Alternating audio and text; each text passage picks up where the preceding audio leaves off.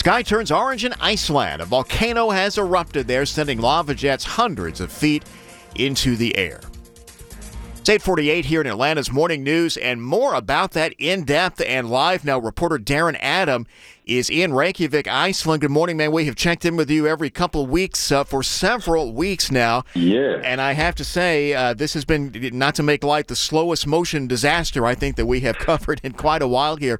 But well, this is I really it. Tell me. didn't think I didn't think that we would speak again because it did seem until 24 hours ago that the most likely outcome was that this was not going to end in an eruption. I think the last time we spoke, I said that that was one possible outcome, that the magma under the ground would solidify and it would not emerge through the Earth's crust as lava. And that was where the smart money was until about nine o'clock last night, so not even 24 hours ago, when a series of strong earthquakes were felt, followed about an hour later by this volcanic eruption at 17 minutes past 10 in the evening local time. And it really did take everybody by surprise. The residents of the town of Grindavik, which you might remember were evacuated after those earthquakes about five weeks ago, had, as recently as yesterday, been hoping to hear this week whether or not they'd be able to return to their homes in time for Christmas. Indeed, two of the residents had been threatened with arrest by police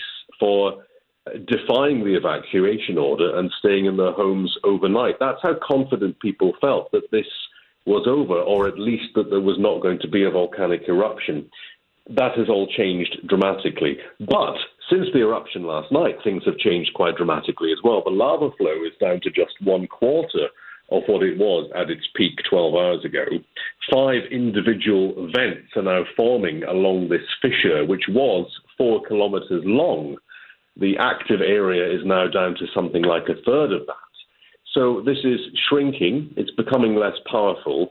And the good news is that the lava, which is flowing, appears to be at the moment flowing to the north and we hope to the east. And that means away from the town of Grindavik, certainly, but also away from the geothermal power station at Svartsengi, which supplies not just electricity but hot water to about 20,000 people. So it's also right next to the Blue to the Blue Lagoon uh, visitor attraction, which incredibly reopened on Sunday. Uh, and had to close again pretty quickly. So, three pieces of good news there. What about the danger of toxic uh, gas where you are in Reykjavik? Well, this is, a, I would say, a mild concern. Uh, there is a risk that residents in the Westman Isles, uh, a group of small islands just off the south coast of the town of Vestmannaeyjar, may find themselves up against this this uh, this toxic gas, which is unpleasant. I mean, if you stood in a stream of it and breathed it in, that wouldn't be a very wise thing to do. But essentially, the advice when this gas is present is to close the windows and, and, and not to go out of your way to breathe it in there is a, a, risk that it will be detectable here in the capital for a couple of hours, in about a couple of hours. But that's something that scientists are keeping an eye on, or whatever organ you would use to detect such such gases. Um, but as things stand, that's not the primary concern.